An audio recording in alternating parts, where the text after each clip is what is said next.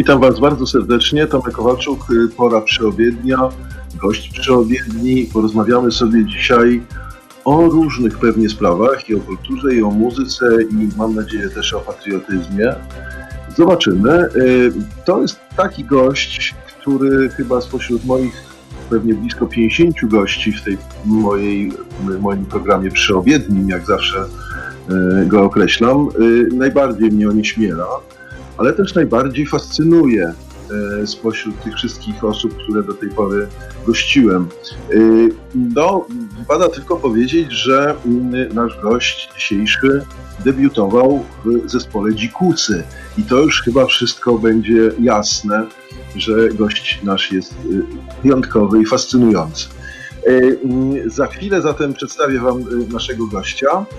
Tak naprawdę nie wiem, czy się już połapaliście, czy się dowiedzieliście, czy wiecie. Naszym gościem jest dzisiaj pan Tadeusz Woźniak, który rzeczywiście debiutował w zespole Dzikusy w 1966 roku, ale zapewne bardziej jest znany z wspaniałego wykonania w utworu Zegarmistrz Światła. No właśnie. Dzień dobry, dzień dobry. Witam Pana, Panie Tadeuszu, jeśli wolno mi tak powiedzieć. Naturalnie. Bardzo mi miło. To wielki dla mnie zaszczyt, przyjemność i rzeczywiście fascynująca przygoda, bo rzeczywiście z pańską muzyką mam do czynienia w zasadzie od początku mojego życia i gdzieś tam zawsze te utwory były bliżej, niekiedy dalej, ale zawsze gdzieś powracały w moim życiu, mówiąc trochę górnolotnie, ale tak było. Rzeczywiście no cóż, dla mnie doczytałem się. Tak? No, dla mnie Pana słowa też mnie onieśmielają.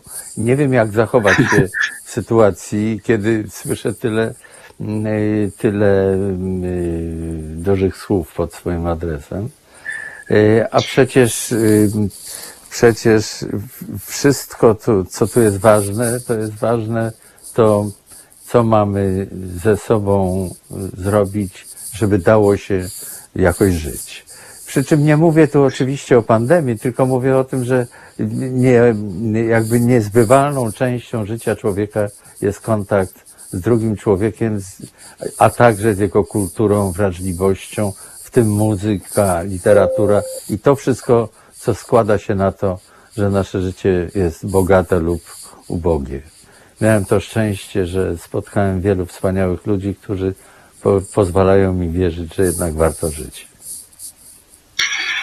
No to ja się jednak mimo wszystko zrewanżuję tym samym i powiem, że no między innymi to, że mogłem się gdzieś tam oglądać, czy moje emocje gdzieś się kształtowały dzięki pańskiej muzyce, to też jest przejaw właśnie takiego kontaktu, za co dziękuję jednak i będę się upierał przy tych wielkich słowach, no ponieważ, jeśli wolno mi tak powiedzieć, przeżyliśmy wspólnie ładny kawałek czasu i to zawsze była dla mnie jakaś inspiracja, w związku z tym bardziej dla mnie jest istotne to, żeby móc z Panem porozmawiać, posłuchać, dowiedzieć się to właśnie chociażby tego, o czym Pan mówi, to znaczy tego oglądania się wzajemnego.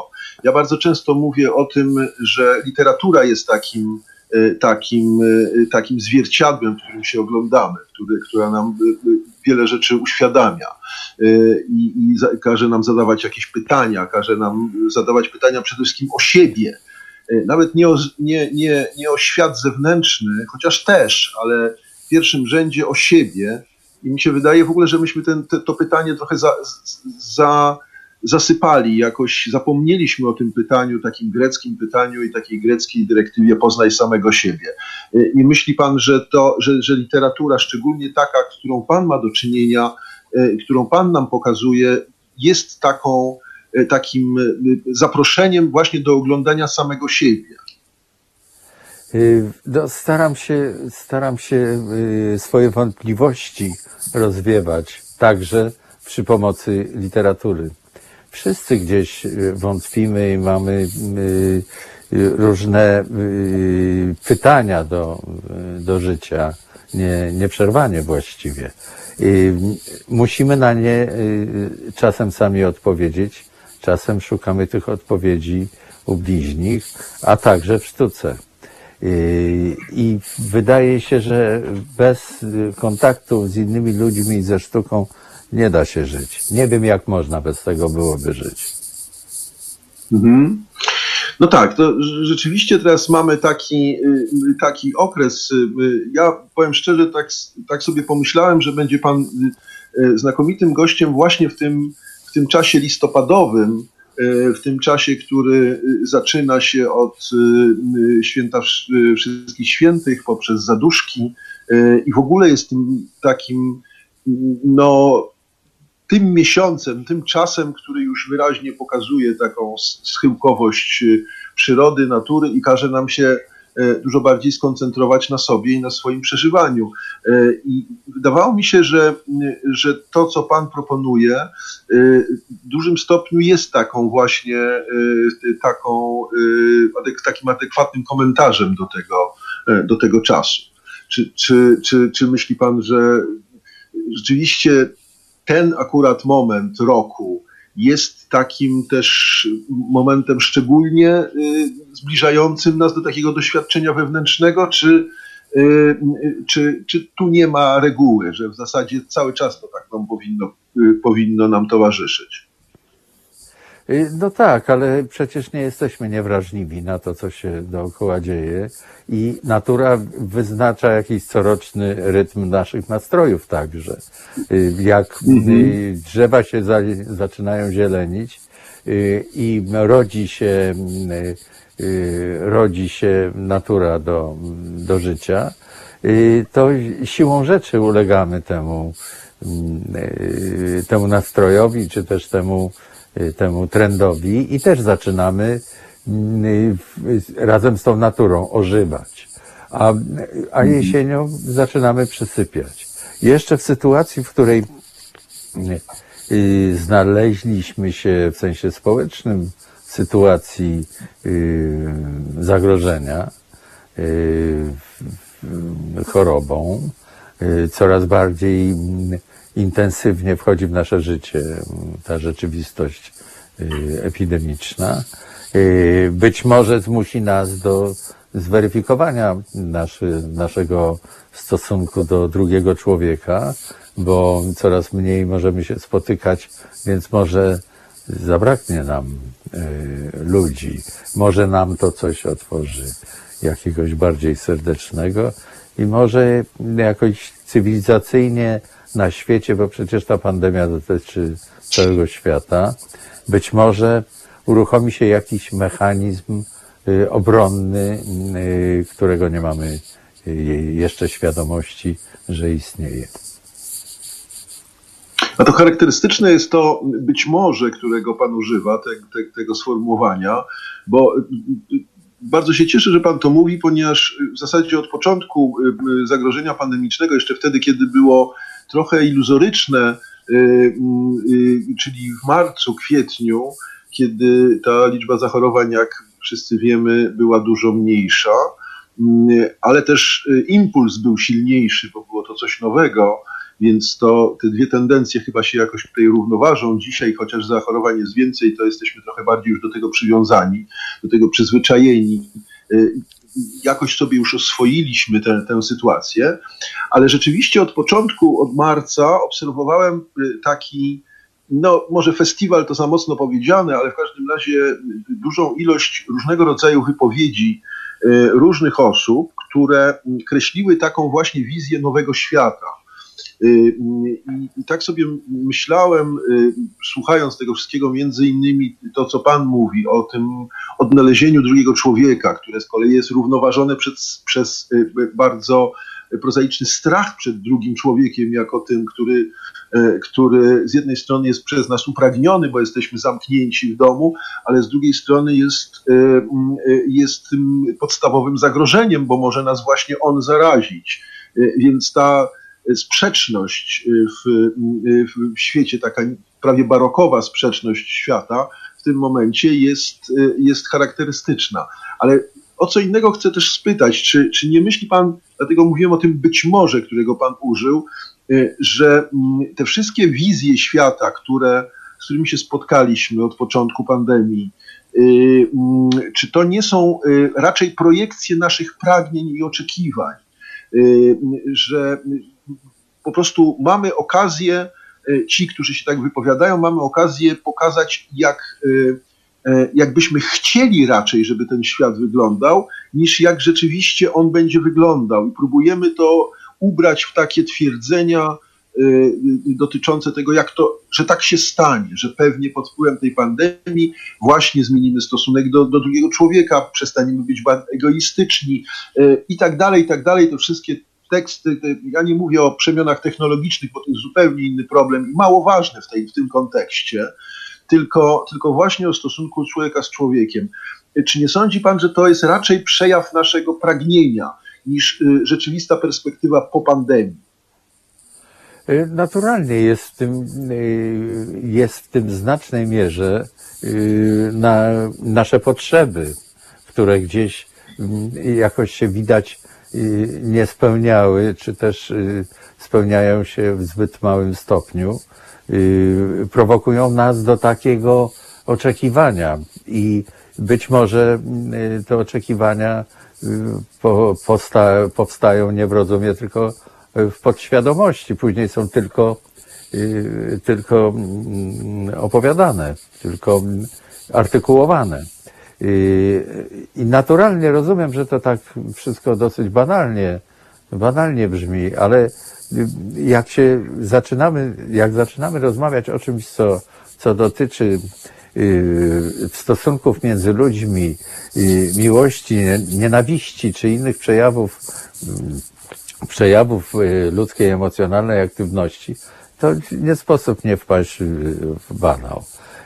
Myślę, że czasem trzeba nie bać się tego, żeby powiedzieć coś banalnego, ale za to ważnego i szczerego.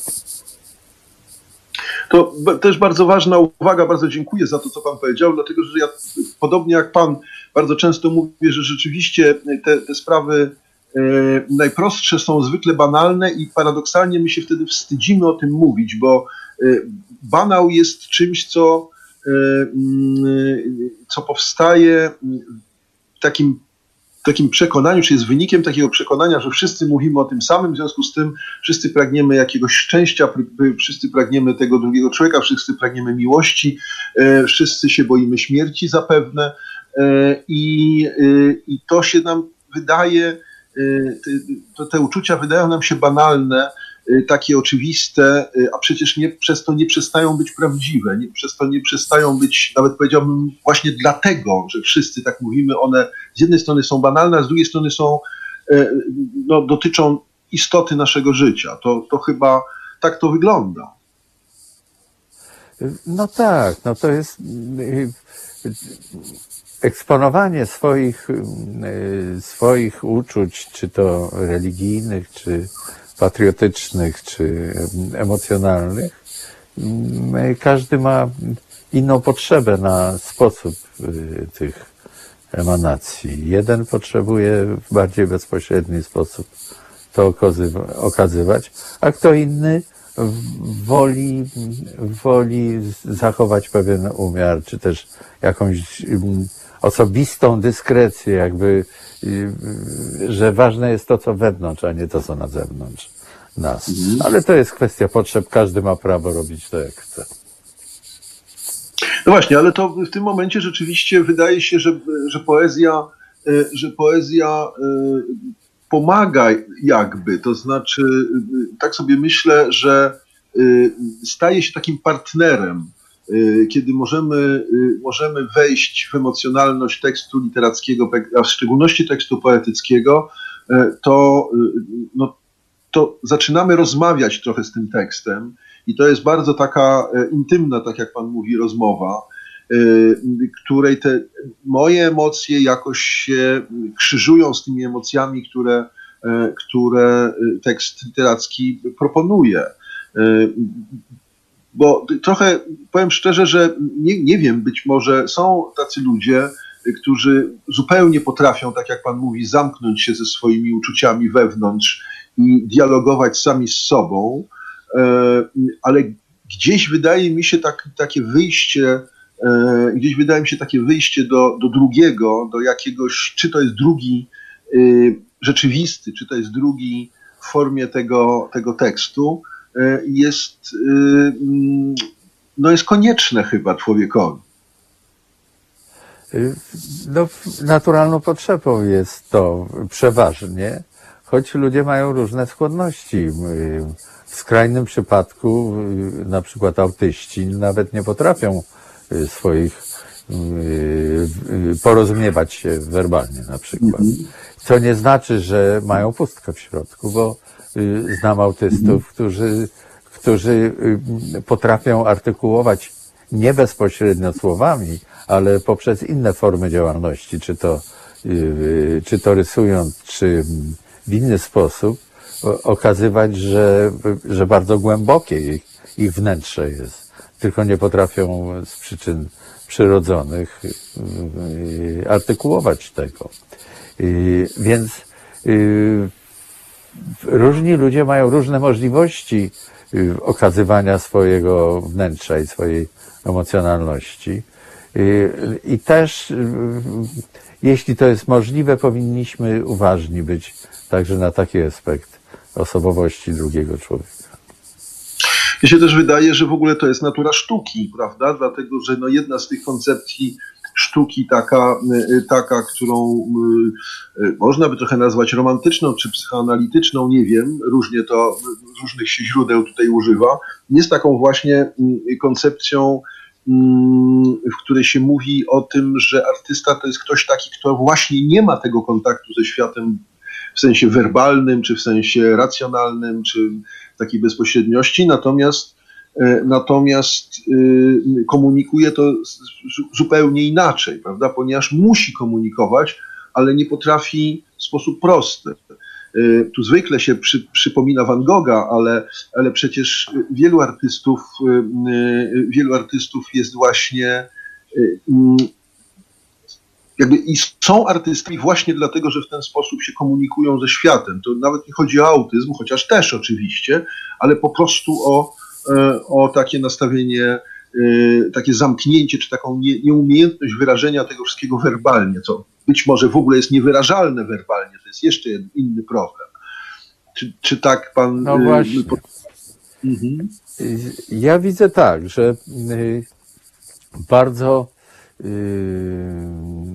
ważną sprawą jest uświadomić sobie, gdzie zaczyna się sztuka, a przynajmniej próbować, choćby dla siebie samego. W którym momencie coś, co nas dotyczy, można nazwać sztuką, czy też momentem jej tworzenia, czy też chwili, w której się zaczyna ten proces tworzenia, czy też wszystko inne, co dotyczy czegoś, co nazywamy sztuką, najogólniej rzecz biorąc, co naturalnie może różne formy przybierać, nie tylko muzyczne, ale także przecież literackie, plastyczne, czy też wszystkie razem wzięte do kupy, bo i taka sztuka też istnieje. I tu, gdzie to się zaczyna? Moim zdaniem artysta to jest ktoś, kto z jednej strony został, tak jak jeden zdolny jest do matematyki, drugi może być zdolny do muzyki bardziej, tyle że wykształcił w sobie, pogłębiał w sobie wrażliwość dotyczącą tej dziedziny i dzięki temu osiągnął stopień kontaktu ze sobą i ze zjawiskami metafizycznymi, przy czym nie mówię tu o Bogu, tylko o niezrozumiałych zjawiskach inspiracji artystycznych na przykład. Nie wiadomo skąd to się bierze. Ale wykształcił w sobie poprzez wieloletnie ukierunkowywanie się i dodanie do tego pewnych zdolności przyrodzonych, wykształcił w sobie możliwość łapania tych chwil, tych myśli, tych niuansów, które powodują później, że inni ludzie, odbierając to, bogacą się. Mhm. Że to jest sztuka. Nie umiem, tak dosyć mętnie to wszystko powiedziałem, ale zawsze bardzo trudno jest o tym mówić. Ja myślę, że jesteśmy skazani na taką mętność. To nie jest nic, co by było zaskakujące, dlatego że przede wszystkim wydaje mi się, że no, rzeczywiście przekraczanie tej granicy widzenia świata w kategoriach rzeczywistych i przekraczania granicy, w której świat staje się znakiem jakiejś innej rzeczywistości, takiej właśnie emocjonalnej czy nawet refleksyjnej, ale szerszej, jest tą granicą, w której zaczynamy być jakoś artystami. Ja mam takie dwa odniesienia. No jedno moje ulubione odniesienie to jest taki wiersz Juliana Tuwima pod tytułem Rzecz Czarnoleska, nawiązująca do Norwida, w której Julian Tuwim mówi o tym, że rzecz czarnoleska przypływa, otacza i nawiedzonego niepokoi dziwem, co sugeruje to, co się niekiedy mówi, że poetą się nie jest, poetą się bywa, żeby znowu odwołać się do znanego cytatu.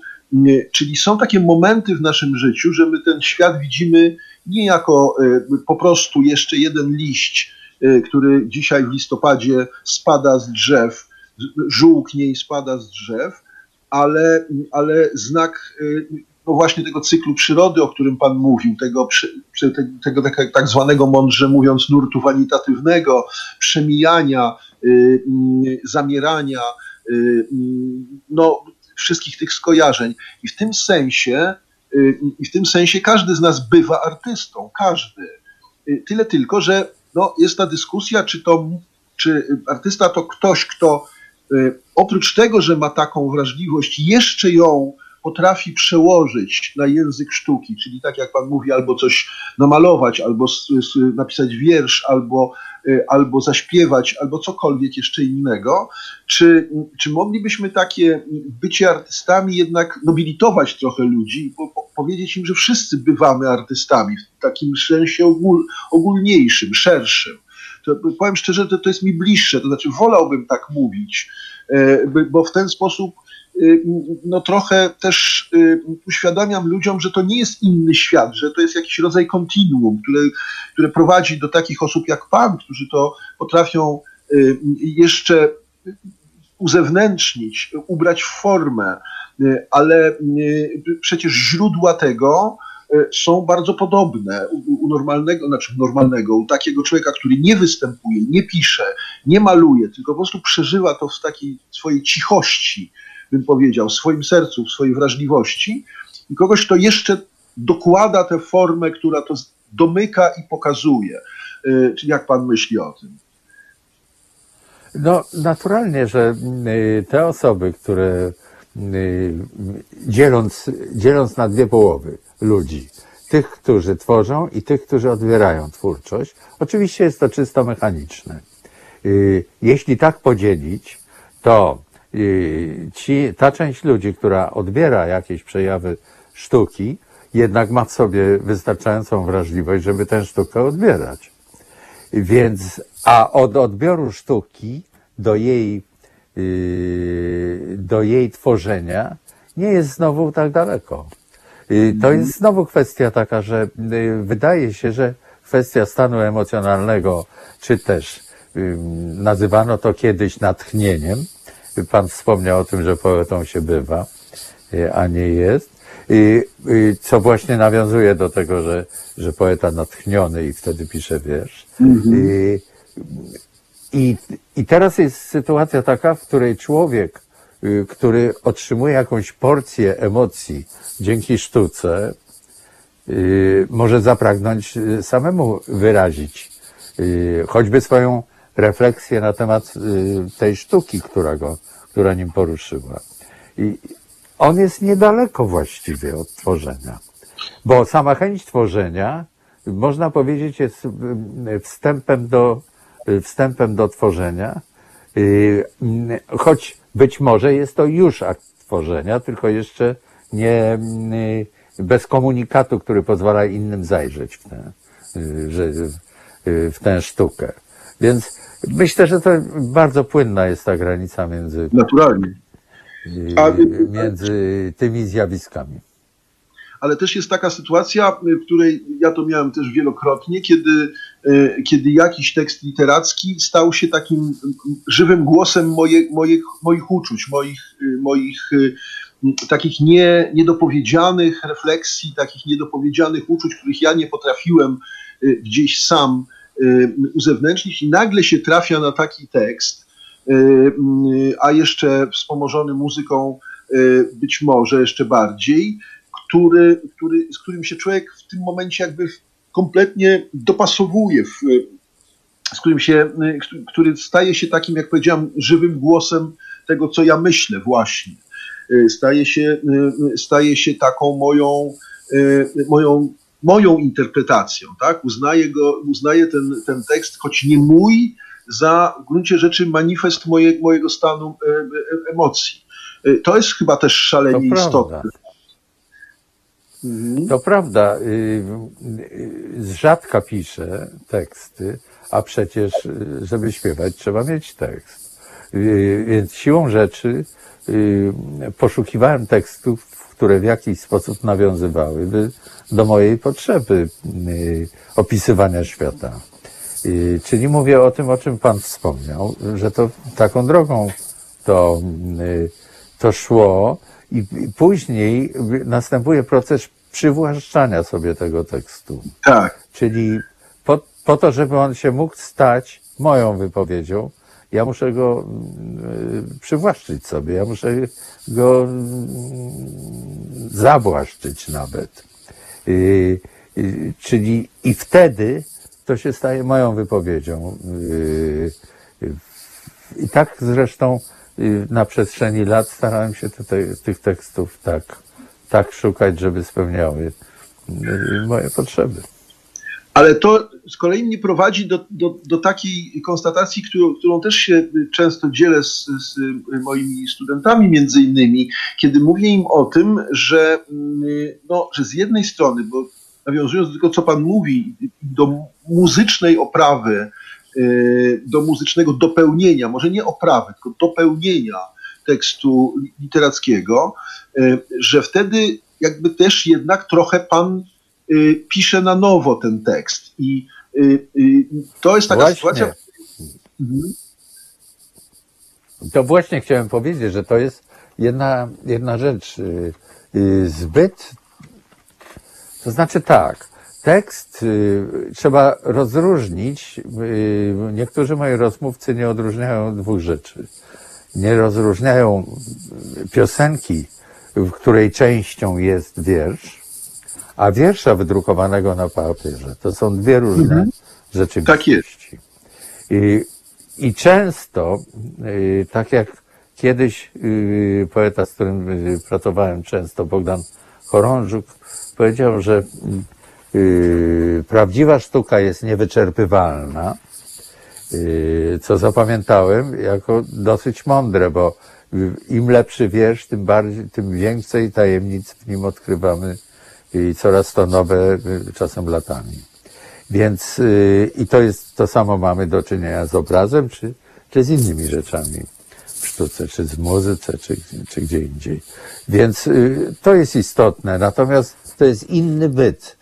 I denerwuje mnie dosyć, jeśli nie dopuszcza się jakby interpretacji wiersza. Kompozytor i wykonawca ma prawo zinterpretować wiersz na jeden z możliwych sposobów.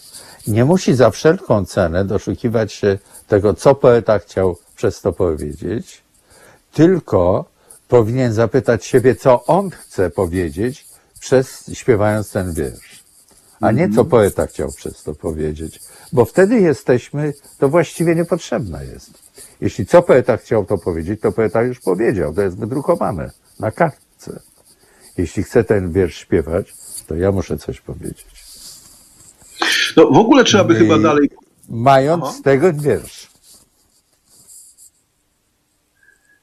W ogóle jak myślę, nie wiem, czy pan ze mną zgodzi, że można by nawet dalej powiedzieć, że no, poeta rzeczywiście chciał coś powiedzieć i to w jakimś sensie nas przestaje interesować. To on powiedział kiedyś, czy to było 10 lat temu, czy to było 1000 lat temu, czy 2500 lat temu. On to powiedział i to nie jest istotne, ponieważ moim celem nie jest kontakt z tym, co on chciał powiedzieć. Moim celem jest no właśnie próba przyswojenia tego, czy wyrażenia tego, czy odczucia tego przez siebie. Bo tak naprawdę to ten wiersz jest rodzajem, jakby to powiedzieć, z chemicznego języka, katalizatorem moich uczuć. I to, o czym pan mówi, prawda? I teraz tylko o tym nas pouczają różne interpretacje zresztą tych samych wierszy. Jeśli sobie weźmiemy różne, są takie wiersze, które choćby, nie wiem, w Weronie Norwida, które są śpiewane przez różnych wykonawców i te wiersze okazują się zupełnie inne przez muzykę inną i przez inne akcenty w interpretacji.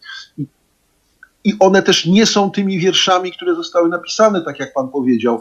W związku z tym to jest z jednej strony pomoc w odbiorze, bo ja tak trochę odbieram muzykę jako rodzaj pomostu, jakoś taki rodzaj pomocy odbiorcy mniej może wyrobionemu w tym, żeby taki wiersz do niego dotarł.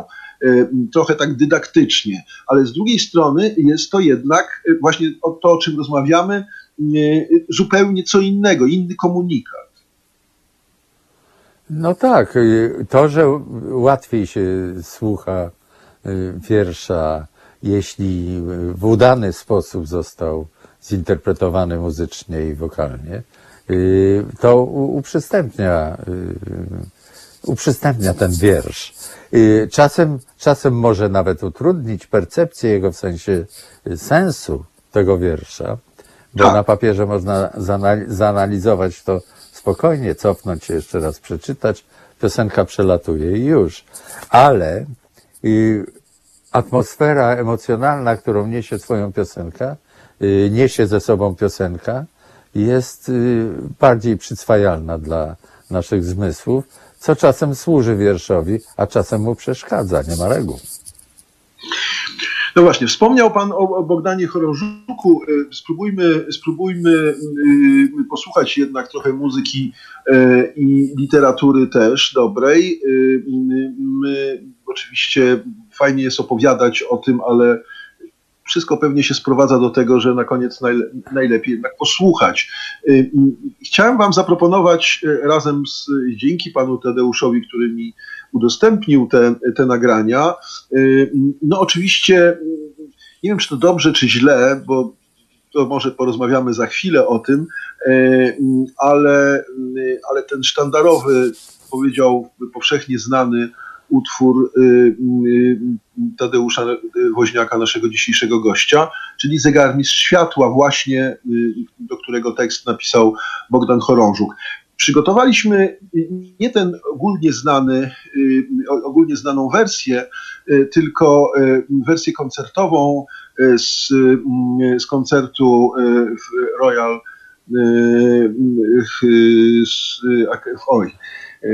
Albert Hall.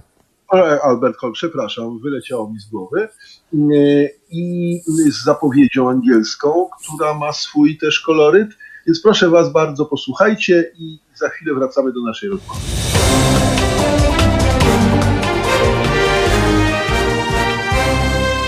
Halo Radio.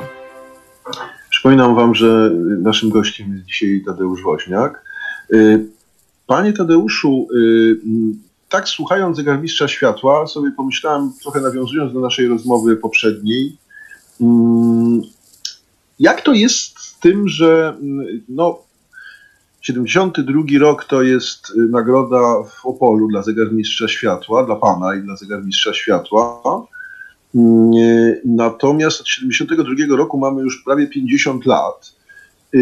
Śpiewa pan niezmiennie ten utwór I nawiązując do tego, o czym mówiliśmy przed paroma minutami, jak to jest z pańskim doświadczeniem wykonawczym? Bo to jest ciekawe. Czy już pomijając fakt, czy jest pan trochę uwięziony w tym utworze, do czego się pewnie trochę przyczyniłem po raz kolejny, to jest jedno. A drugie, jak się zmienia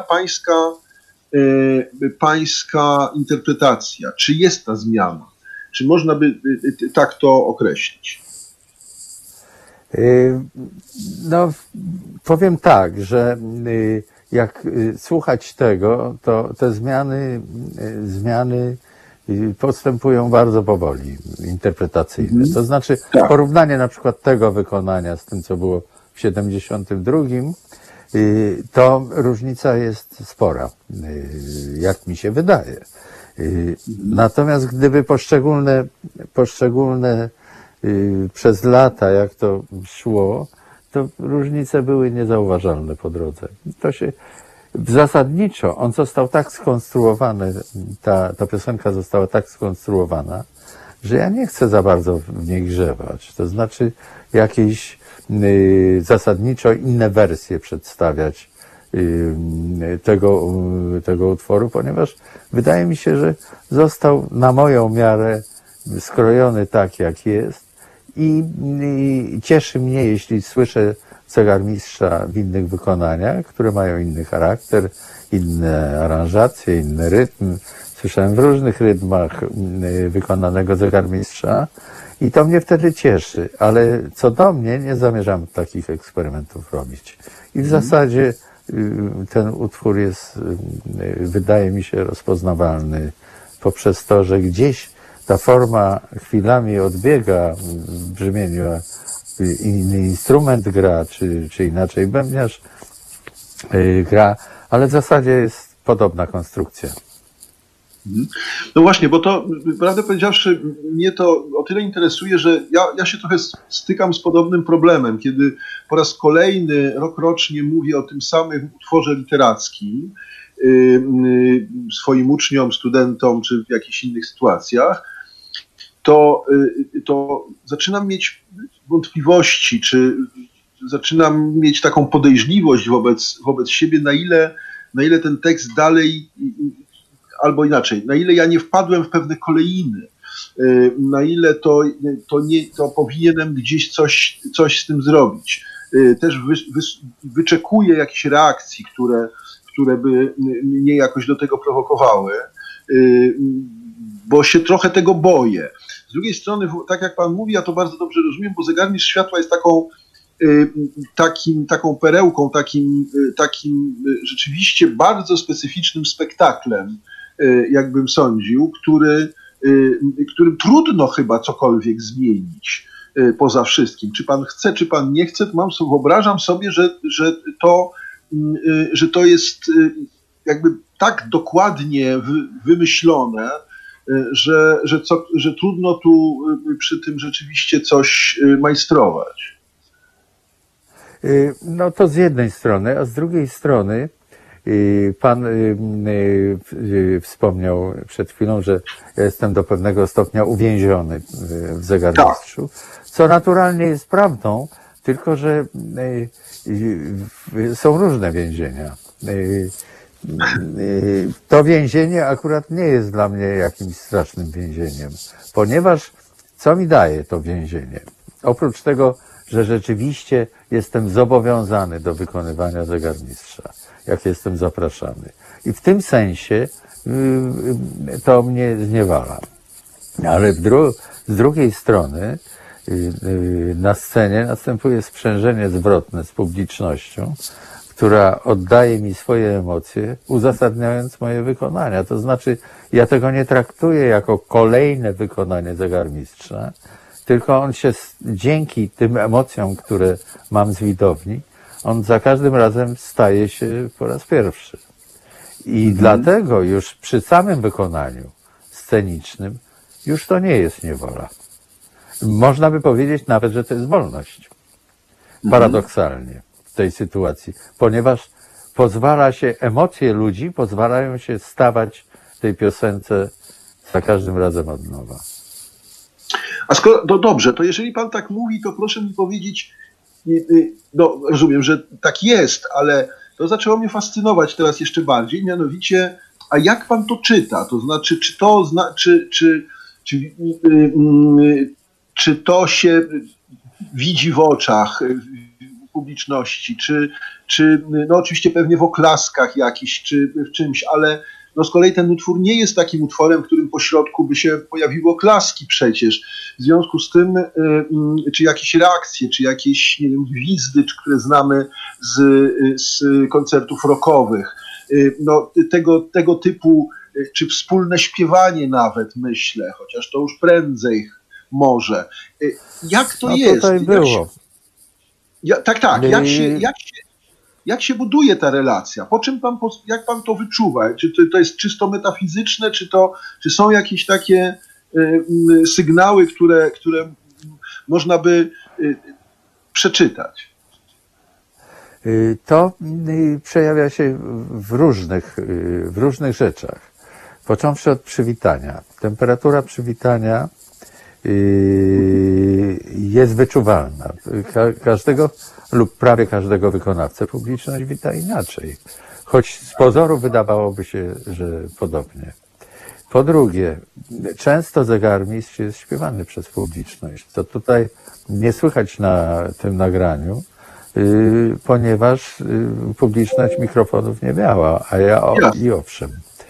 Krótko zbierające ze względu na mikrofony, ze względu na to, żeby była możliwość jakiegoś selektywnego nagrania tego. Więc publiczności nie słychać, ale ona śpiewała. A po trzecie, to co pan powiedział, istnieje coś takiego, czego nie widać ani nie słychać, ale się czuje. Czyli po prostu to, co mamy w obecności innego człowieka, w obecności jednego człowieka czujemy się dobrze energetycznie, a w obecności drugiego człowieka źle. A mógł słowa nie powiedzieć, ani nie wykonać żadnego gestu. Już wiemy, że teraz jest nam dobrze, a przy innym nam jest źle.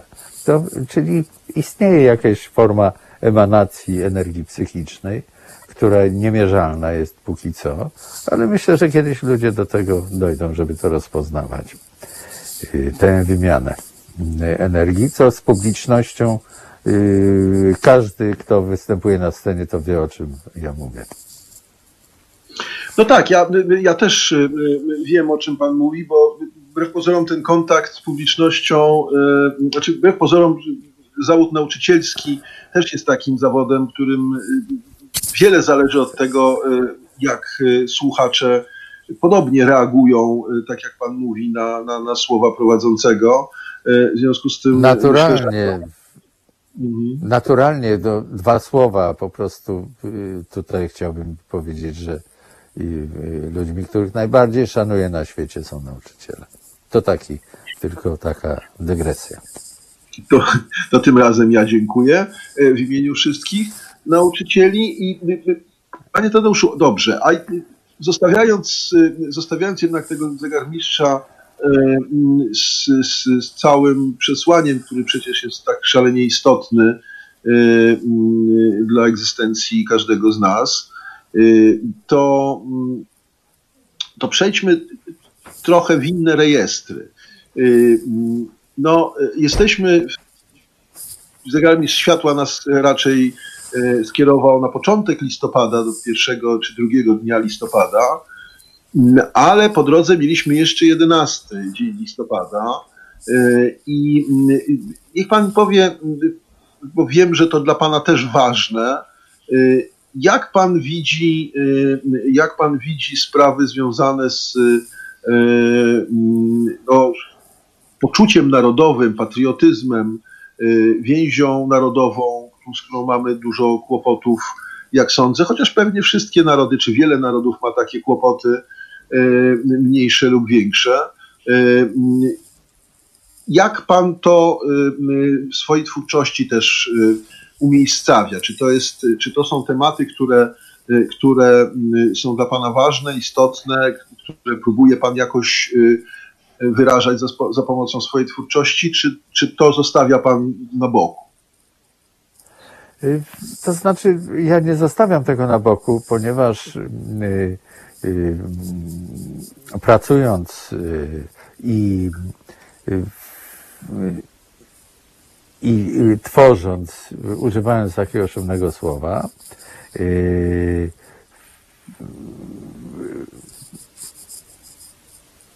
jestem z językiem polskim. Dla mnie podstawą poczucia więzi narodowej jest język. Nie krew, nie genetyka, a język i kultura. Jeśli pracuję w dziedzinie, która tę więź upowszechnia, bo jeśli ja jakiś wiersz, czy jakieś słowa, czy jakąś myśl, czy jakąś ideę przedstawiam w sposób taki, która jest dla ludzi czytelna emocjonalnie i intelektualnie, a z drugiej strony przy pomocy języka polskiego, to znaczy, że ja spełniam swój obowiązek patriotyczny i ludziom coś daję, coś patriotycznego, bo umacniam w nich język polski i poczucie wspólnoty kulturowej, co jest podstawą dla mnie narodu. Ja nie jestem miłośnikiem gestów, tylko raczej treści, czyli szumne pochody, tysiące flag i śpiewów mnie nigdy nie wzruszało specjalnie.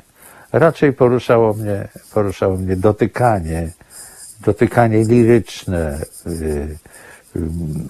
podmiotowości kulturowej i rozumienie, że to jest w kontekście szerszego pojęcia, jakim jest człowiek. W związku z tym cały czas nie zapominając o tym, że poza mną i moimi bliskimi i mniej bliskimi tu nad Wisłą jeszcze są inni, czasem w odległych bardzo miejscach, i że nie można zapominać o ich istnieniu. Czyli w żadnym wypadku nigdy nie mógłbym być narodowcem. W takim klimacie wynoszenia narodu ponad człowieka. No tak, to oczywiście trudno się z tym nie zgodzić, co pan mówi, to znaczy mi przynajmniej trudno się z tym nie zgodzić, pewnie są tacy, którzy by się starali z tym nie zgadzać.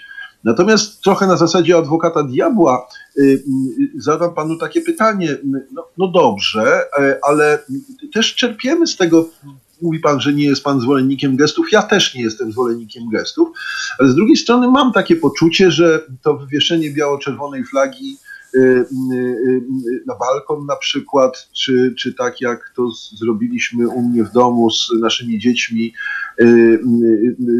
w wieku przedszkolnym, wyszliśmy i zaśpiewaliśmy ten hymn wspólnie, to no tak, to są takie gesty, które ja mam świadomość, że są to gesty, ale one w pewnym rozumieniu jednak coś tworzą.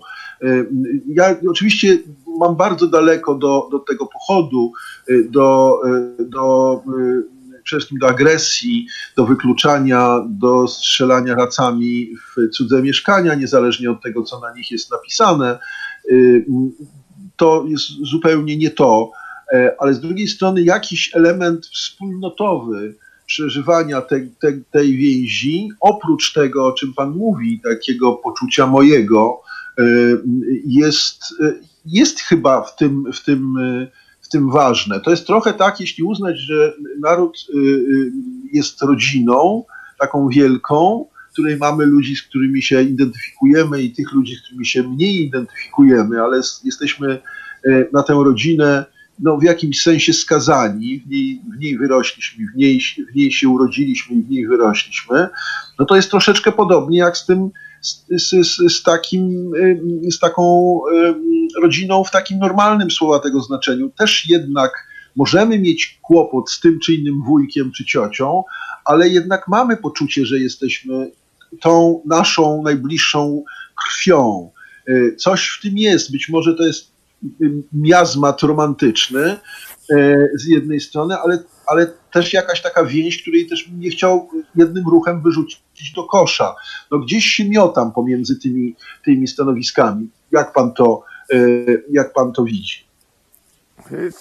To jest kwestia potrzeb, bo i każdy ma prawo te potrzeby mieć w różnym stopniu rozwinięte. Ja, ponieważ nigdy nie miałem wątpliwości, że jestem Polakiem, wychowałem się w Warszawie i na Mazowszu w ogóle i zawsze dla mnie najwspanialsze będzie, ponieważ wiele czasu spędziłem pod Warszawą w sosnowych, karłowatych lasach, to zapach takiego lasu jest dla mnie najpiękniejszym zapachem na świecie. I w tym sensie jestem związany z tym miejscem i z tą ziemią, czyli z Polską, nierozerwalnie, a może raczej z małą ojczyzną, z Mazowszem najbardziej. Bo granice Polski przesuwały się z wiekami w lewo i w prawo, w tej nazad i trudno powiedzieć właściwie, gdzie ta prawdziwa Polska jest. Umówiliśmy się, że teraz Polska jest z innymi sąsiadami naszymi, że teraz Polska jest tak, jak jest. No i tak jest. Ale wracając do sztandarów, fanfar, hymnów, wojska, są ludzie, którzy potrzebują więcej wspólnoty, w takim sensie, żeby wspólnie demonstrować swoją przynależność narodową, a ci, którzy mniej, ja myślę, że mnie w pewnym sensie takie wspólnotowe potrzeby spełniają koncerty. Czyli krótko mówiąc, jeśli czasem oczywiście gram bardzo kameralne spotkania, a czasem są to duże bardzo widownie. I moja potrzeba bycia we wspólnocie spełnia się właśnie na koncertach. Ja już nie mam takiego pragnienia łączenia się w pochodach. To mówię tak w cudzysłowie, w żadnym wypadku tego nie lekceważę. Proszę tak nie zrozumieć. Po prostu mam mniejszą potrzebę w związku z tym takiego zewnętrznego demonstrowania swojej przynależności narodowej, bo spełnia się ona u mnie gdzie indziej. To rzeczywiście bardzo ciekawe. Tego nie brałem pod uwagę, a rzeczywiście wydaje się, że to spotkanie koncertowe, szczególnie to, co pan podkreślał poprzednio, rozgrywane nie w bo to chyba trzeba różnicować, jeśli chodzi o muzykę wykonywaną. Czyli gdyby to była muzyka, nie chcę tutaj odwoływać się do konkretnych typów muzyki, ale jednak taka muzyka, której nie towarzyszy ten polski, ten język polski. Mało tego, że język polski, bo to nie chodzi tylko, że ta piosenka jest po polsku, ale właśnie odnosi do literatury. Jest po polsku i nie jest o niczym, o może tak powiem, bo w każdym języku można próbować mówić puste słowa, mówiąc najprościej, to ona rzeczywiście spełnia taką, czy może spełnić taką rolę. Tego nie brałem pod uwagę, dziękuję za ten trop interpretacyjny. Ja się, jak mówię, zgadzam, ja też nie miałem nigdy wątpliwości i podobnie jak pan jestem przywiązany do Warszawy i to też jest moja mała ojczyzna, więc jesteśmy z bliskiej rodziny, jeśli mi wolno tak powiedzieć. No tak. Natomiast także rozumiem, chociaż karłowatych drzew iglastych mniej miałem w życiorysie, to jednak. Więc to rozumiem. Panie Tadeuszu, a napisał pan też w swoim dorobku, ma pan muzykę do wesela. Wiem, że wesele pana porusza do dzisiaj. I jak to jest? Ja niedawno, parę dni temu rozmawiałem przy okazji 11 listopada na temat przedwiośnia, a wcześniej właśnie na temat wesela. I to rzeczywiście ten obraz chochoła ukrywającego, czy ukrywającego ten piękny krzak róży, który być może się rozwinie na przedwiośniu, jak już przyjdzie to ocieplenie metaforyczne. Czy to jest tak, że myśmy rzeczywiście sobie za bardzo wyobrazili ten krzak róży w tym chochole, zmitologizowali i tak sobie wyobrażamy tę różę jako przepiękną, a później się okazuje, kiedy ją odpakowaliśmy, czy w 1918 roku, czy teraz niedawno w 1989 roku, czy to odpakowywanie było jednak rozczarowujące, jednak ta róża była z jednej strony zmitologizowana i później okazała się dużo bardziej przemarzła niż nam się wydaje. Jakie ma pan tu refleksje właśnie trochę bazujące, czy wychodzące z wesela i później? Przypomniało mi się, nie wiem czy dokładnie tak powiedział Kaden Bandrowski, że to jest radość z odzyskanego śmietnika. Dokładnie, to mi się tak skojarzyło z panem. Zdaje się tak powiedział, czy gdzieś napisał. Nie pamiętam szczegółów, ale... tak, generale Barczu, zgadza się.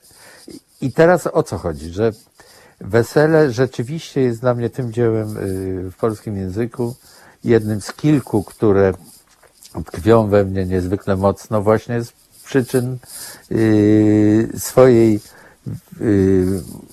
jakby artystycznej doskonałości, niewyczerpywalności, jak mówił Chorążuk, bo za każdym razym czytając werselę można znaleźć co innego, ale też jest jeszcze drugie takie dzieło, które porusza mnie do dzisiaj, jest także opisem tylko kilkadziesiąt lat późniejszej rzeczywistości polskiej. Są to Tuwima Kwiaty Polskie, które w sposób porażająco poruszający opisują naszą ojczyznę tamtego momentu. I te dwa dzieła, do tych dwóch dzieł wracam chętnie, ponieważ one pozwalają mi lepiej zrozumieć współczesność. Wesele niby przeszło 100 lat, już będzie niedługo blisko 120, a jakże głęboko analizuje nasze narodowe cechy, przywary i nasz, można powiedzieć, w jakiś sposób zdeterminowany los. No właśnie, ale tu nie odpowiedział mi pan na pytanie, tu będę... To przepraszam, jeśli w dygresję. Poproszę zadać jeszcze raz. Odpowiedział mi pan na pytanie, które dla mnie jest ważne i będę się upierał przy nim. Mianowicie, no tak, to znaczy trochę mi pan odpowiedział tym cytatem z Kadena i z generała Barcza, który zresztą jest również moim ukochanym cytatem, jednym z takich najważniejszych obok Herostratesa, Lechonia i Wiosną, niechaj wiosnę, nie Polskę zobaczę, w tym samym kontekście, tylko z drugiej strony, to jak jest z tą różą w pańskiej ocenie? Bo tego jestem ciekaw. Jak jest z tą mitologizacją? Bo ja rozumiem, że myśmy po utracie niepodległości, takim ostatecznym, jak ja to mówię, takim, którym się musieliśmy już pogodzić z tą utratą niepodległości, nie po trzecim rozbiorze jeszcze, tylko po powstaniu listopadowym. Tak sądzę, że to jest dopiero taki moment, kiedy Polacy się ostatecznie pogodzili z tym, że tracą niepodległość i tracą niepodległość na nie wiadomo ile wobec sytuacji w Europie i tak dalej, i tak dalej. To nie o to chodzi w tej chwili. To ja rozumiem, że literatura i wiele różnych czynników w kulturze miało tę różę przeczuwać, miało być pewnym, pielęgnować tę różę ukrytą w tym chochole. I na ile ta mitologizacja, która z jednej strony była zrozumiała i konieczna, chociaż nie wiem, czy Czesi zrobili to samo na przykład, więc może nie była do końca konieczna, nie wiem, ale tak nasza historia pokazuje wtedy i po powstaniu warszawskim podobnie. Jak to wyglądało? Czy myśli pan, że to tak musiało być i na ile to dało nam szkody, a na ile nas to rzeczywiście utrwaliło w tej polskości? Bo tak jak pan powiedział już ostatnie, moje zdanie, jak odsunęliśmy tego chochoła i zobaczyliśmy ten, z jednej strony prawdziwą radość, ale też zadanie, ten śmietnik do ponownego posprzątania i urządzenia, to początkowa radość z biegiem chociażby dwudziestolecia międzywojennego, tak jak rozmawiałem parę dni temu, ustępowała temu przekonaniu, że ten śmietnik nie dość, że nie został posprzątany, to jest jeszcze większy. Ja mam niekiedy wrażenie, że podobnie jest teraz po 1989 roku, bo podobne mieliśmy emocje. Też mówiliśmy o tym, że cokolwiek jest w Polsce, jakkolwiek źle jest w Polsce, to jest wolna Polska. A potem rosło to przekonanie, pęczniało to przekonanie o tym, że ten śmietnik z każdym dniem jest większy, a nie mniejszy. Czy słuszne, czy niesłuszne, to jest inna sprawa, ale przekonanie takie rosło. No tak, ja zacznę od banału, że nawet piękna róża ma kolce. I nie da się wyjąć z kontekstu czysto wyimaginowanego piękna.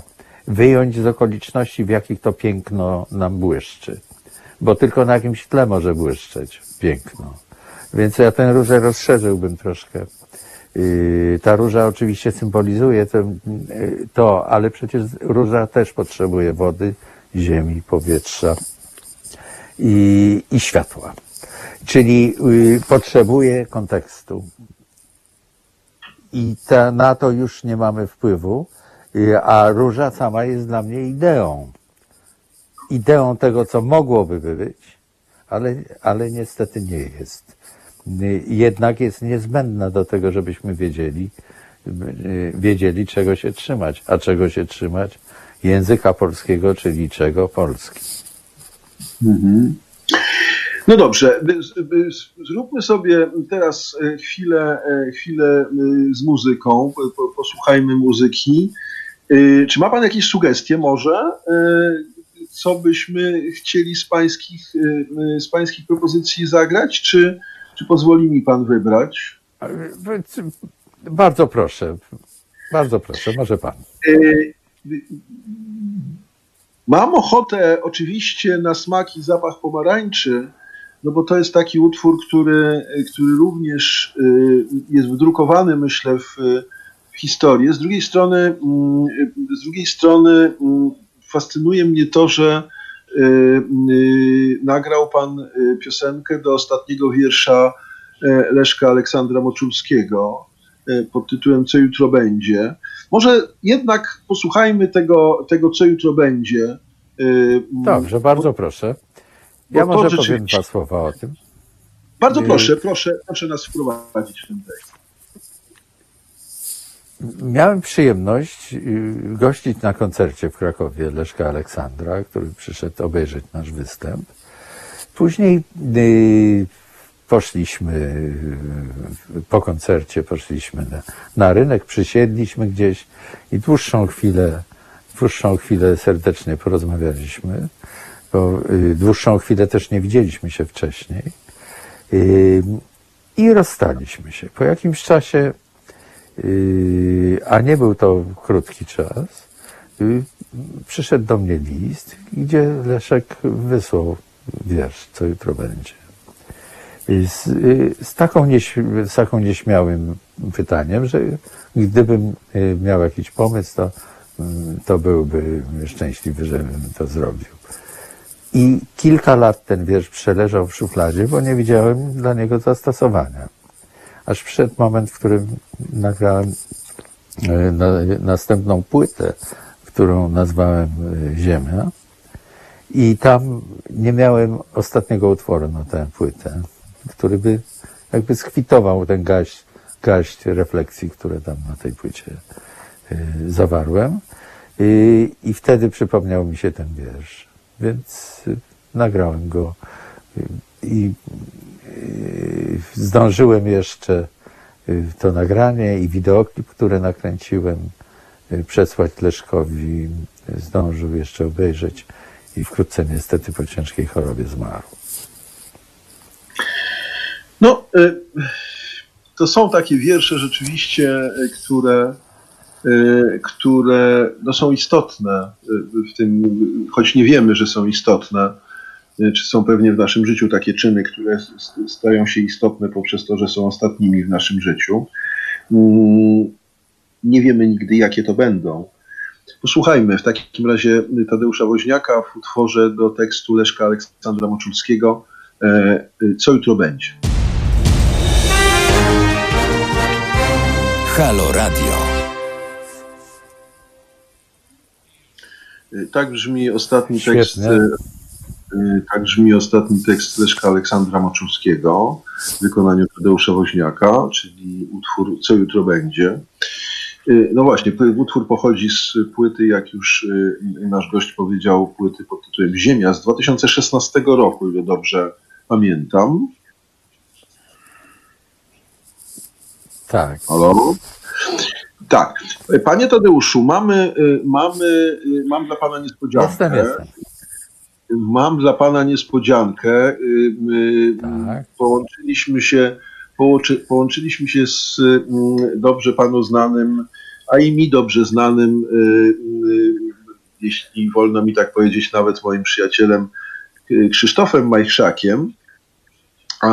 I chcielibyśmy Krzysztof jest. Bardzo się cieszę. No właśnie.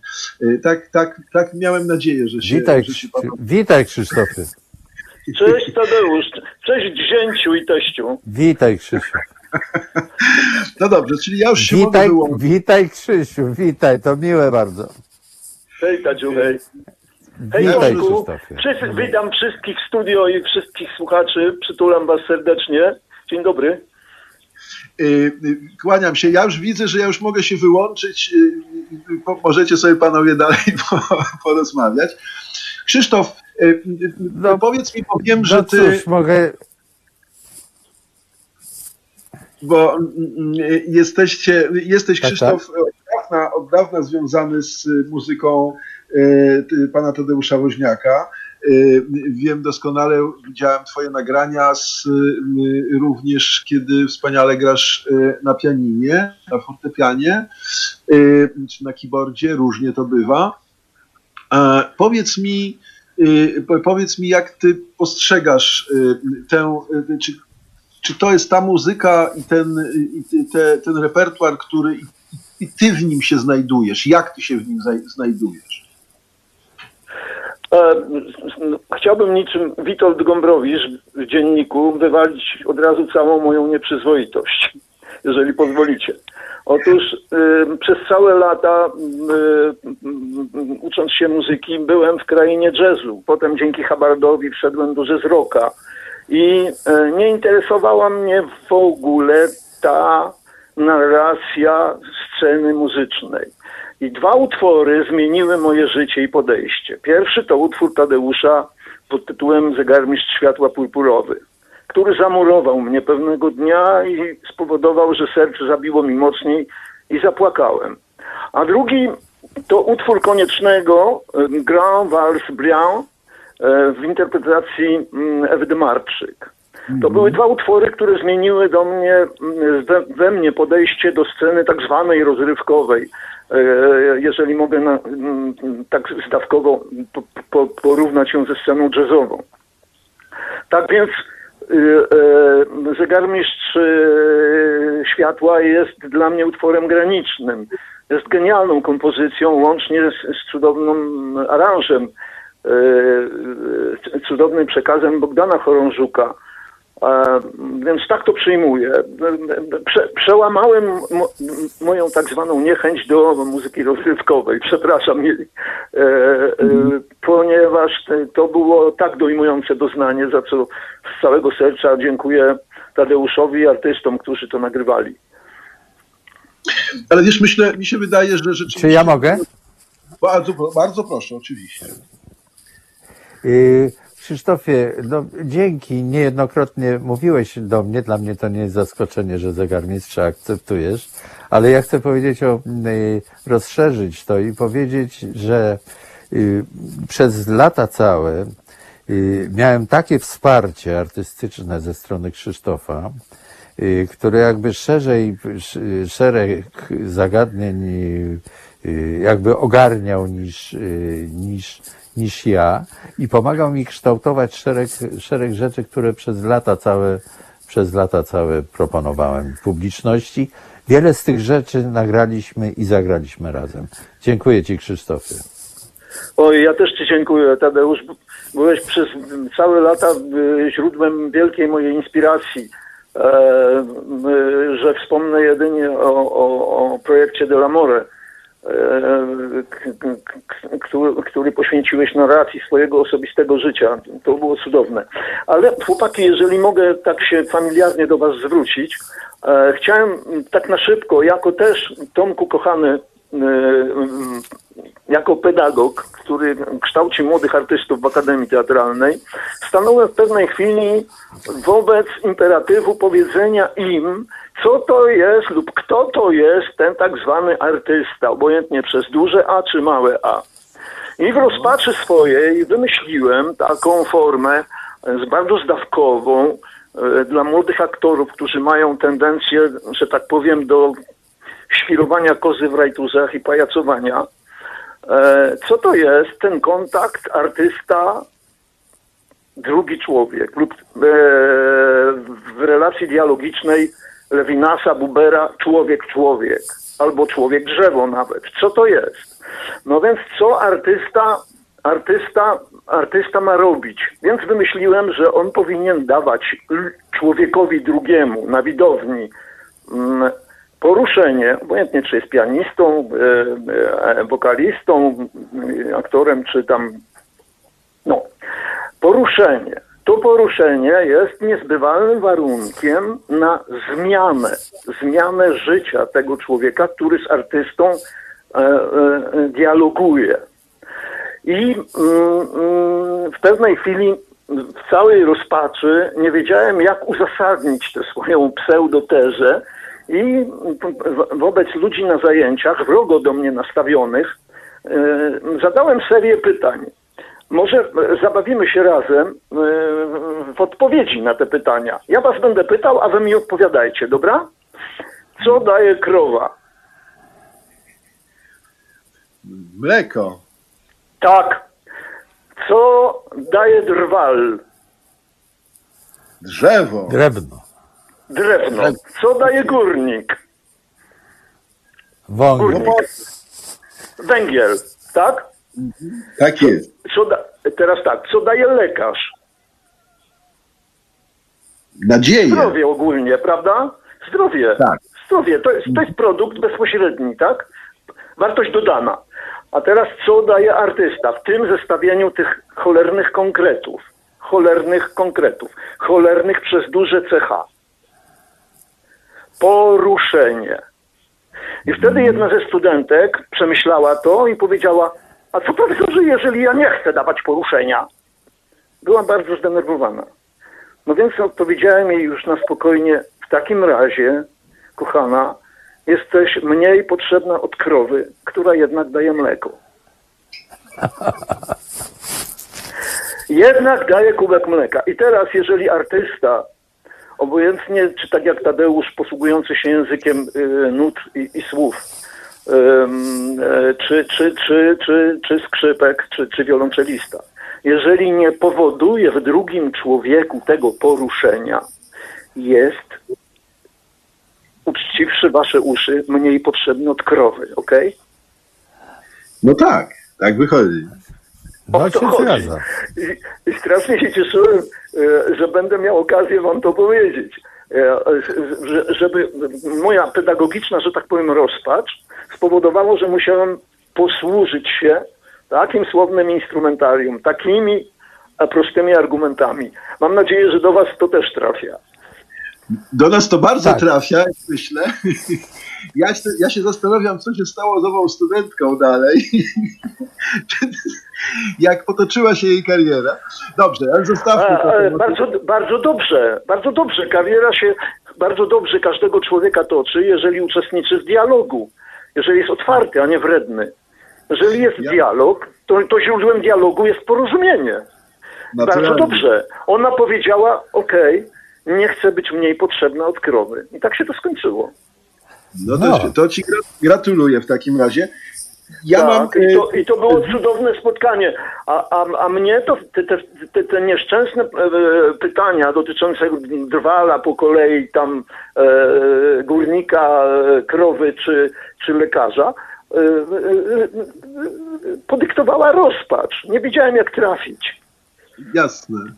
Ale wiesz co, to nie wiem, czy się wiesz, ja swoim umysłem filozoficznym, czy moim natychmiastowym przeszukiwaniem historii filozofii, myślę, że to nihil novi sub sole, tak? To znaczy, odnosisz się chyba do katarzis słynnego arystotelesowskiego, że rzeczywiście to rozpoznanie litości, trwoga i katarzis tam się powinno pojawić, jeśli sztuka to wywołuje, zarówno w sensie metafizycznym, jak i w sensie dydaktycznym, to jest sztuką wtedy.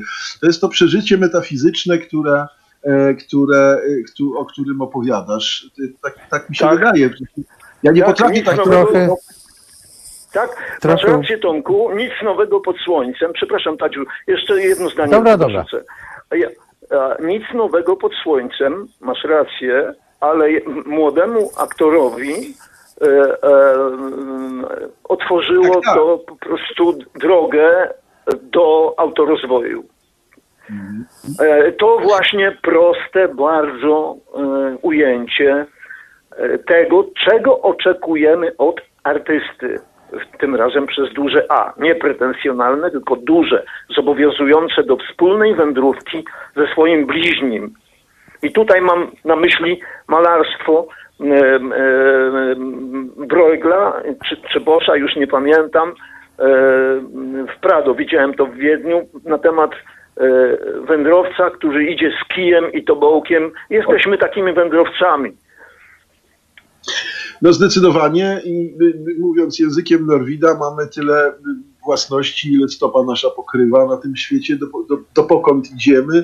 W związku z tym to rzeczywiście tak to wygląda. Ale to, o czym, słuchajcie, panowie, rozmawiamy, no to znowu nas kieruje do tego, jeśli się zgodzisz ze mną, Krzysztofie i panie Tadeuszu, że rzeczywiście to towarzyszenie, o którym myśmy mówili na początku naszej rozmowy, to, że człowiek rzeczywiście przyłącza się do tego, no na przykład do tego Leszka Aleksandra Moczulskiego i do Tadeusza Woźniaka razem, jakoś połączonych, jakoś zapośredniczonych, dołącza się w tej refleksji, czy w tym odczuciu.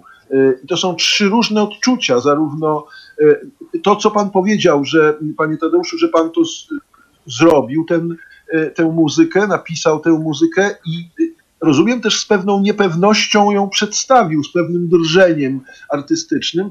Przedstawia to pan w tym wypadku Leszkowi Aleksandrowi Moczulskiemu z pytaniem nie o taką prostą akceptację, tylko właśnie wzajemnie się szanując jako dwaj artyści, chcecie zobaczyć, jak się obejrzeliście w sobie. To jest fascynujące. No, naturalnie. Zawsze moment, w którym trzeba pokazać coś, co było naszym wzruszeniem, zawsze liczymy na to, że to wzruszenie, o czym Krzysztof cały czas mówi, wzruszenie czy poruszenie, przeniesie się na inne osoby. Zresztą sporo o tym rozmawialiśmy, o tym wzajemnym oddziaływaniu z publicznością, z odbiorcą. I bez tego, to Krzysztofie do ciebie także zwracam, to co powiedziałeś, no w zasadzie bez tego nie ma sensu zawód artysty. To jakiś koszmar. Jeśli nie można by było doświadczyć tego, czego my doświadczamy, czyli tego, że publiczność daje nam sygnał, że jest poruszona, to wobec tego wszystko, co robimy, nie ma kompletnie sensu. Dobrze, to teraz... Tak, bo jeszcze jedna malutka taka dygresja. Bo jeżeli jest przeciwnie, to znaczy, że jeżeli artysta w sercu swojego odbiorcy, jeżeli tak mogę się tym prostym pojęciem posłużyć, nie powoduje poruszenia, a więc i potem zmiany, to jest podobny do bon vivanta, który, nie wiem, w 3:30 rano na rynku krakowskim pije wino z bucika swojej Bogdanki i śpiewa szabadaj dabadaj. No, coś takiego. Jest na biało ubrany. Ja nie chcę być takim typem. Brzydzę się takimi typami i brzydzę się tym rodzajem ludzkiego wspólnictwa. Obojętnie, czy jestem artystą, czy stolarzem. Dobrze. Krzysztofie, bardzo Ci dziękuję, że byłeś naszym gościem. Teraz spróbujmy jeszcze, jeśli Pan Tadeusz pozwoli, posłuchać utworu, na którym Panu Tadeuszowi zresztą bardzo zależało. Rozmawiałem wczoraj telefonicznie. Utwór nazywa się A Ty się, Ziemio, nie bój i też pochodzi chyba z tej płyty, o której mówimy. Tak. O której mówiliśmy poprzednio. Tak. Chciałem dwa słowa. Krzysztofie, bardzo Ci serdecznie dziękuję, że... Ja też Wam dziękuję. Dziękuję Wam za to, że mogłem uczestniczyć w Waszej rozmowie. Życzę miłego dnia. Wzajemnie. Dzięki serdeczne. A Ty się, Ziemio, nie bój. To jest... Grzebałem w szufladach Bryla, Ernesta Bryla, z którym mam przyjemność się przyjaźnić i czasem pokazuje mi swoje nowe wiersze. I zobaczyłem taki wiersz właśnie, A Ty się, Ziemio, nie bój. I wydało mi się, że to jest, że trzeba się tym zainteresować, bo przesłanie, które niesie, nie jest takie jednoznacznie gazetowe, że ekologiczne. Jakby w szerszym, nieco na szerszej bazie wrażliwości i filozofii rozstrzyga się ten tekst, ale jednak chodzi o to, że ten tekst jest czymś takim z goryczą, że nie ura hymn, tylko jest coś takiego, jest niepokój o to, że rozpadnie nam się ten świat, w którym żyjemy, co wydaje się być na przyszłość coraz bardziej prawdopodobne, ale przecież to jest tak jak z dzieckiem, które jest ciężko chore i grozi mu niebezpieczeństwo, to przecież nie powiemy tego dziecku, tylko będziemy go głaskać, mówić nie bój się, wszystko będzie dobrze. I ta piosenka wydaje mi się w każdym razie taki, miałem zamiar, ma taki właśnie charakter. A zatem bardzo prosimy, Tadeusz Woźniak zaprezentuje nam piosenkę do słów Ernesta Bryla z płyty Ziemia pod tytułem A Ty się, Ziemio, nie bój.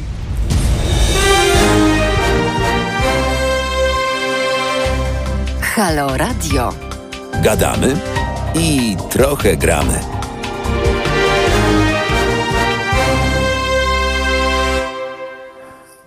I niestety zostało nam już tylko 6 minut mniej więcej naszego spotkania z Tadeuszem Woźniakiem. Panie Tadeuszu, powiedział Pan przed utworem A Ty się, Ziemio, nie bój do słów Ernesta Bryla, że ten kontakt z publicznością jest tak szalenie ważny.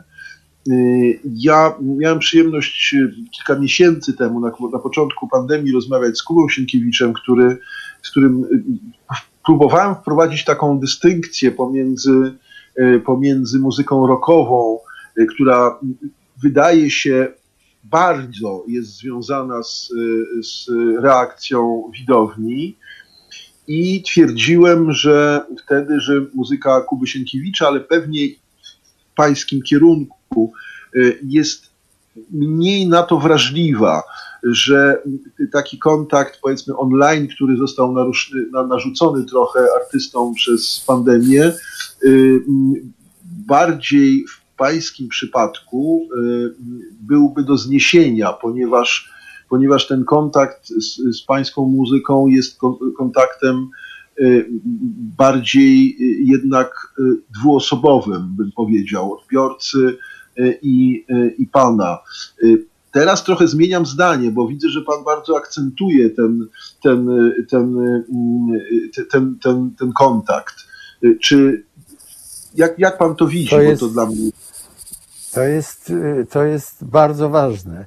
Jak zaczynały się problemy nasze pandemiczne, to pomyślałem sobie, że także wejdę w nurt streamingu i nawet zaopatrzyłem się w dosyć taki solidny sprzęt, który miał temu służyć, żeby to nie brzmiało tak jak większość, dosyć słabo było to przygotowane technicznie, większość tych występów, więc postarałem się przygotować dobrze technicznie i w końcu tego nie zrobiłem, ponieważ pan ma rację, że to w moim przypadku jest bardzo trudne, ponieważ się cała sytuacja, dla mnie osobiście jest to bardzo trudne, bo można oczywiście, mogę siąść, mam studio, kamery, to wszystko już nie jest problemem od strony technicznej, natomiast jest problemem od strony psychicznej. I co prawda przymierzam się, że w jakiejś formie jednak spróbować złapać kontakt z ludźmi, którzy mieliby na to ochotę, ponieważ się przedłuża to wszystko, a ja też nie mogę taki wypuszczony siedzieć w domu. Więc być może spróbuję, ale do tej chwili właśnie z powodów, o jakich pan mówił, tego nie zrobiłem. Panie Tadeuszu,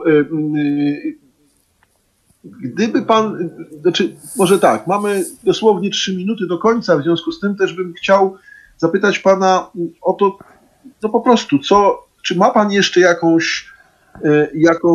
jakiś temat, jakąś myśl, którą pan by chciał podsumować naszą rozmowę, na którą ja nie wpadłem, co wielce prawdopodobne, to bardzo proszę, jakby pan chciał na koniec spuentować to coś, o czym mówiliśmy, bądź wprowadzić jednak nowy akcent.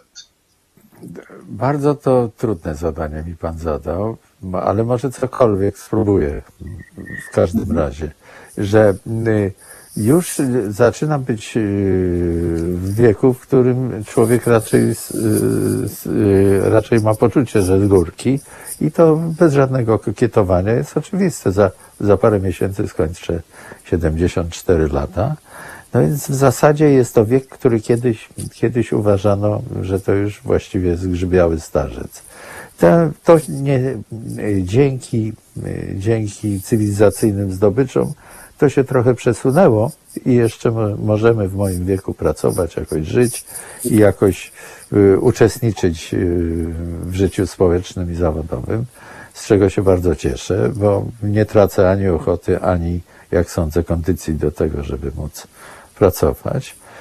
Pracuję nie tylko przy piosenkach, to znaczy nie tylko śpiewam piosenki i je komponuję, ale także zajmuję się oprawianiem muzyką filmów, czy też pracy w teatrze, gdzie także muzyką oprawiam spektakle, czy teatr telewizji i inne formy działalności muzycznej. Mówię o tym dlatego, że w poszukiwaniu sensu, bo każdy człowiek, który ma do czynienia z jakąś pracą, która wymaga ustosunkowywania się do innego człowieka i do świata, musi sobie zadawać pytania o sens tego wszystkiego. I z czasem chciałoby się łatwo złapać na to, że to nie ma sensu. Chcę powiedzieć, że najważniejszą dla mnie rzeczą, która mi się, jak sądzę, udaje, że nie poddaję się takim prostemu wnioskowi z tego, że życie tak krótko trwa, a świat jest taki wielki i to wszystko, co można powiedzieć w tym kontekście, że nie poddaję się temu i mam ochotę rozmawiać z innymi ludźmi. Za co bardzo dziękujemy, bo dzięki temu i my mieliśmy okazję z panem porozmawiać. Dla mnie to naprawdę szczególna przyjemność. Bardzo dziękuję. Przypominam wam wszystkim, że naszym gościem dzisiaj był Tadeusz Woźniak. Czy ja mogę? Tak. Jeszcze słowo. To chciałem bardzo serdecznie panu przede wszystkim podziękować. Była to dla mnie niezwykle fantastyczna rozmowa. Mogę może powiedzieć, że po raz pierwszy w jakimkolwiek medium elektronicznym miałem tak interesującą rozmowę, za co bardzo serdecznie panu dziękuję. Czuję się, jak to się mówi, dopieszczony bardzo. Bardzo, bardzo dziękuję i pana współpracownikom także dziękuję. No i tym, którzy zechcieli tego wysłuchać przy komputerze, czy przy głośniku, czy w inny sposób. Bardzo, bardzo serdecznie dziękuję. Dziękuję w imieniu własnym, w imieniu całego radia. Nie wiem, na koniec jeszcze spytam, chociaż za chwilę będę miał reprymendę od naszego Piotra realizatora, ale czy pan się zgodzi na porównanie pana z Donowanem? Przepraszam, czy to jest takie porównanie, które mi się z mojego doświadczenia muzycznego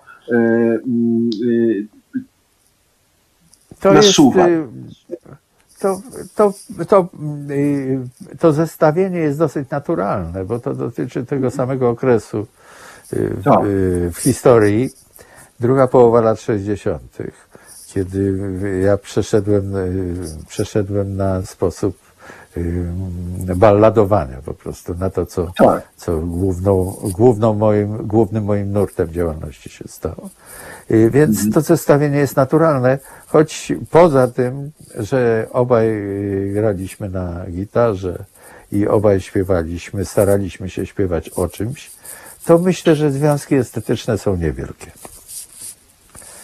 Z całym szacunkiem dla Donowana naturalnie. I po prostu inaczej to realizowaliśmy kompletnie. Jasne. To nie jest to samo. To też ja nie miałem na myśli jakiejś kopii, broń Boże. Dobrze, dziękuję bardzo. Panie Tadeuszu, bardzo jeszcze raz dziękuję za ten czas. Życzę zdrowia przede wszystkim, dużo wspaniałych kolejnych utworów. Nie mam żadnego pomysłu takiego, że z górki, a nawet jeśli z górki, to jeszcze z dużą perspektywą, ale tu górka jest dla nas obu taka sama mniej więcej, więc mogę to powiedzieć. Więc mówiąc to panu, mówię to również sobie. Jeszcze wiele... Bardzo dziękuję. Wiele z tej górki. Bardzo, bardzo dziękuję. Pozdrawiam wszystkich serdecznie i mam nadzieję kiedyś do usłyszenia. Do usłyszenia. Kłaniam się. Dziękuję panu Tadeuszowi. Przypominam, że gościem naszym był dzisiaj Tadeusz Woźniak z znaczącym współuczestnictwem Krzysztofa Majchrzaka, za co Krzysztofowi również bardzo dziękuję. Wam dziękuję i do usłyszenia następnym razem. Kłaniam się.